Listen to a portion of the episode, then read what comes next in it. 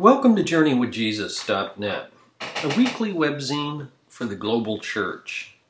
I'm Daniel B. Clendenin.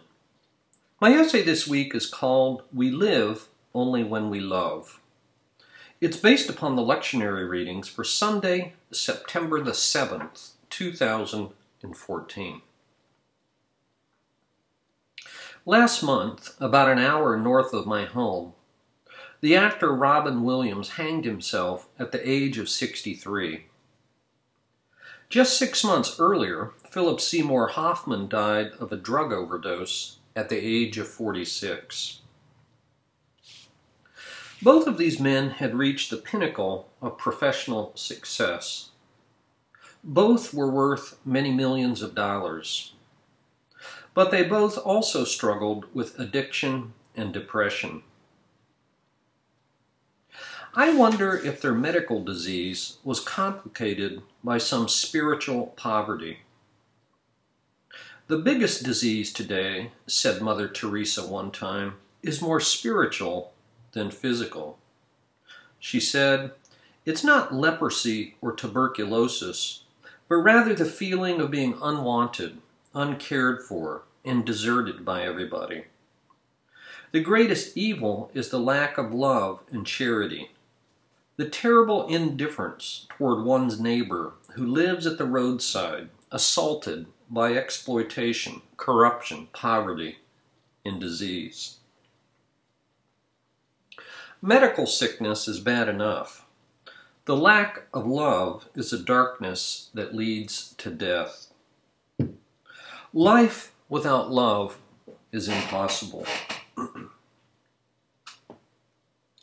The suicides of Williams and Hoffman reminded me of the song by the hip hop group the Black Eyed Peas called Where is the Love? The refrain goes, Father, Father, Father, help us.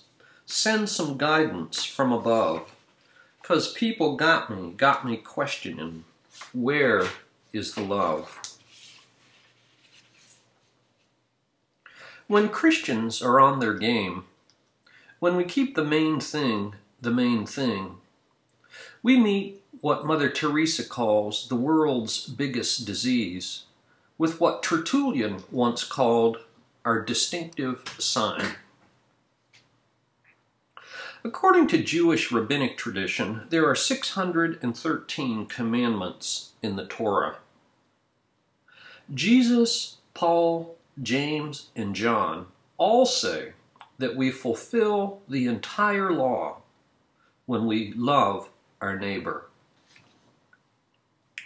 The epistle this week is one of six texts that links our claim to love God with proof that we love our neighbor. Paul writes, Let no debt remain outstanding except the continuing debt to love one another. For he who loves his neighbor has fulfilled the law. The entire Old Testament law, says Paul in Romans 13, may be summed up in this one rule love your neighbor as yourself. Writing to the Galatians, Paul said, The only thing that counts is faith expressing itself in love. The entire law is summed up in a single command love your neighbor as yourself. James chapter 2 verse 8 repeats this message almost verbatim. If you really keep the royal law found in scripture, love your neighbor as yourself, you are doing right. And then of course there's the famous words from 1 John chapter 4, 20 to 21. If anyone says I love God, yet hates his brother, he's a liar. For anyone who does not love his brother, whom he has seen, cannot love God, whom he has not seen. And he has given us this command Whoever loves God must also love his brother. Loving your neighbor, said Jesus, is the greatest commandment. In his last words to his disciples, Jesus called this a new commandment. He said, Love one another as I have loved you, so you must love one another. All people will know that you are my disciples if you love one another. In other words, God's redemption of the world is mediated through the love of his people. It's not obvious in what sense Jesus' commandment in John 13 is new. In fact, it's an ancient commandment that goes back 3,000 years to the founding of the Hebrew community in Leviticus 19:18. Love your neighbor as yourself. Love, said Paul in 1 Corinthians 13, is the greatest gift, without which I'm just whistling in the dark. Just as this ancient commandment was repeated throughout the New Testament, it was repeated in the centuries after the first believers. The African Roman Tertullian wrote, Our care for the derelict and our active love have become our distinctive sign. See, they say, how they love one another and how ready they are to die for each other. Then there's Maximus the Confessor from the 7th century. Blessed is the one who can love all people equally, always thinking good of everyone. In his commentary on Galatians 6, verse 10, the church father Jerome describes how John the evangelist, author of the gospel and the book of Revelation, preached at Ephesus into his 90s. Christian tradition holds that he died in about the year 100.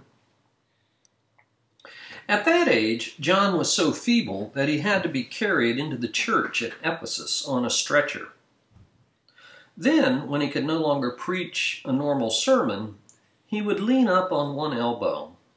The only thing he said was, Little children, love one another. People would then carry him back out of the church. This continued for weeks, says Jerome, and every week he repeated his one sentence sermon Little children, love one another. Weary of the repetition, the congregation finally asked, Master, why do you always say this? Because, John replied, it is the Lord's command. And if this only is done, it is enough.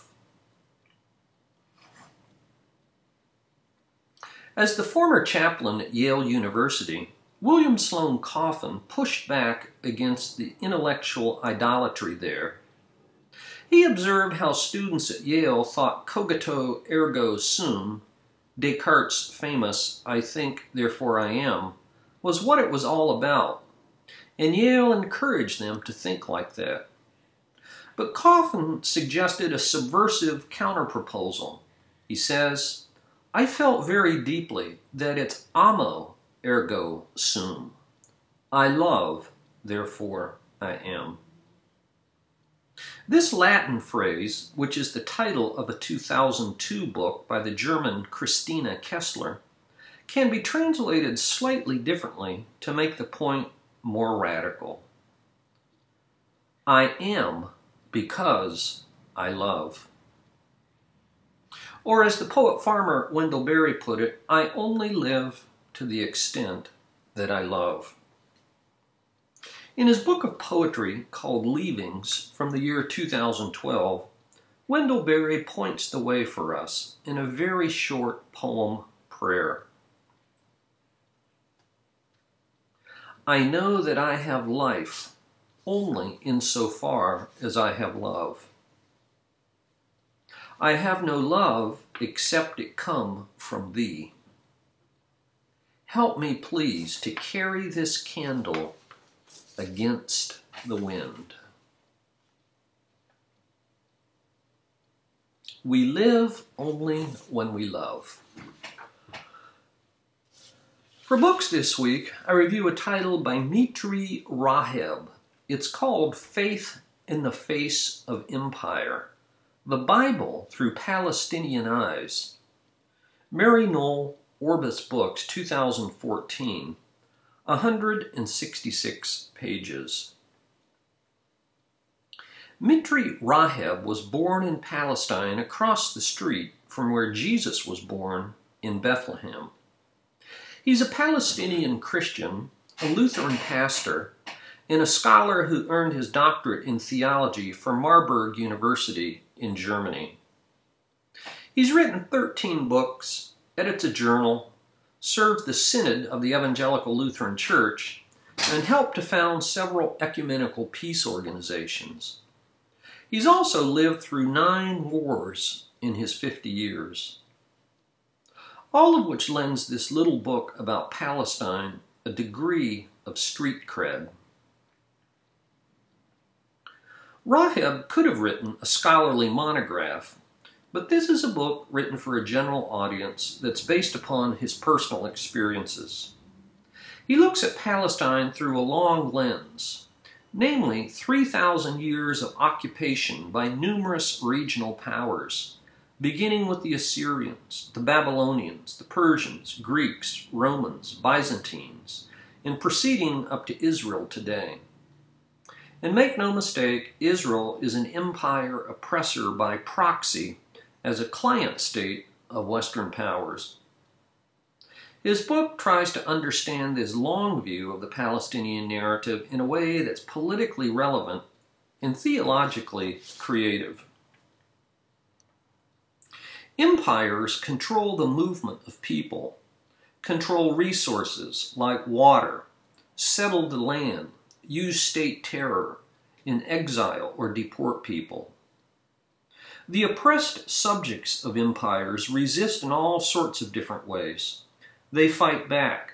They observe God's laws. They accommodate themselves as best they can, collaborate, and separate themselves. Raheb doesn't pretend that there are any clear or easy answers to the Palestinian Israeli conflict but he's written a provocative book for the people of God, who are called not just to seek peace for Arabs or Jews, Christians or Muslims, but for every person in people.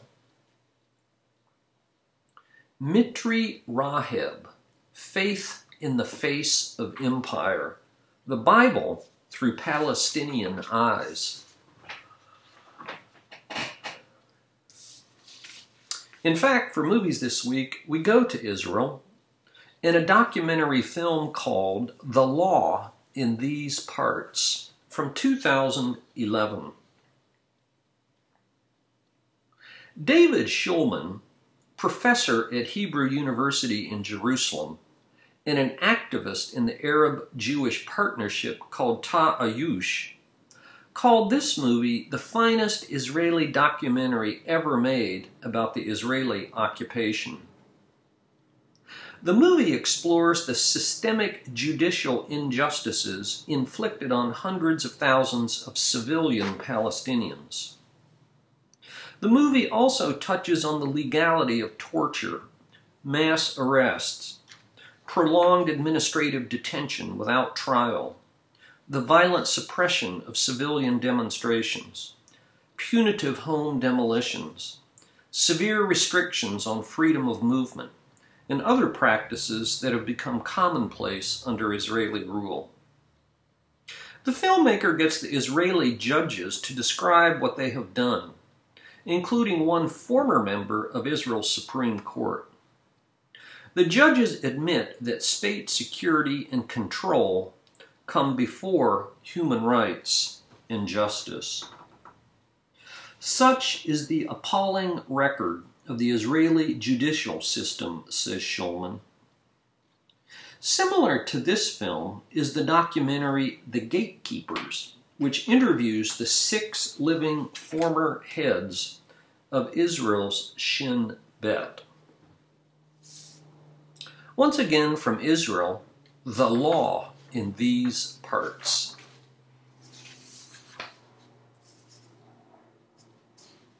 And finally, for poetry this week, we've posted a poem by Wendell Berry, a farmer poet from Kentucky.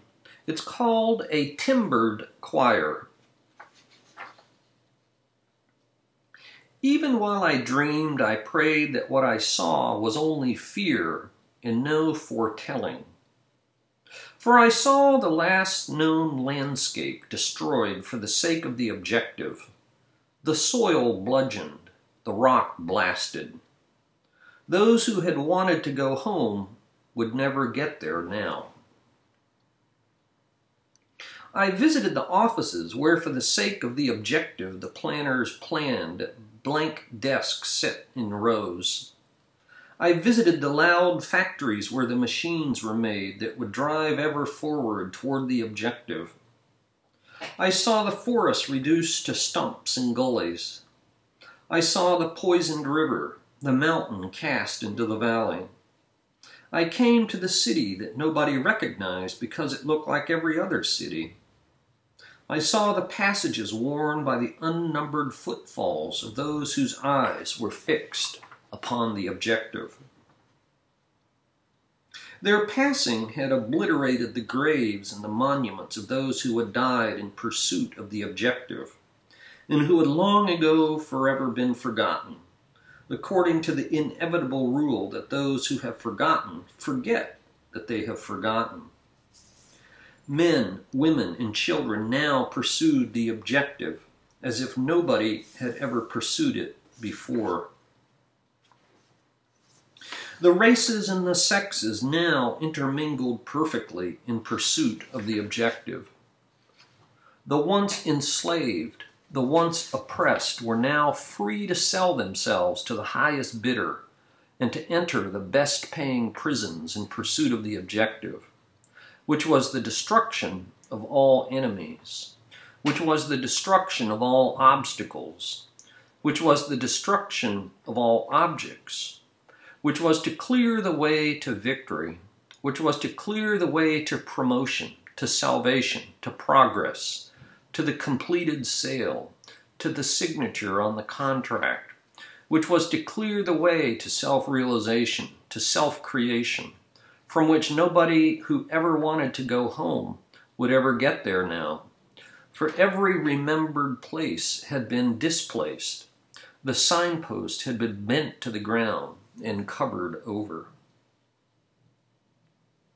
Every place had been displaced, every love unloved, every vow unsworn, every word unmeant to make the way for the passage of the crowd of the individuated, the autonomous, the self actuated, the homeless with their many eyes opened toward the objective which they did not yet perceive in the far distance having never known where they were going, having never known where they came from.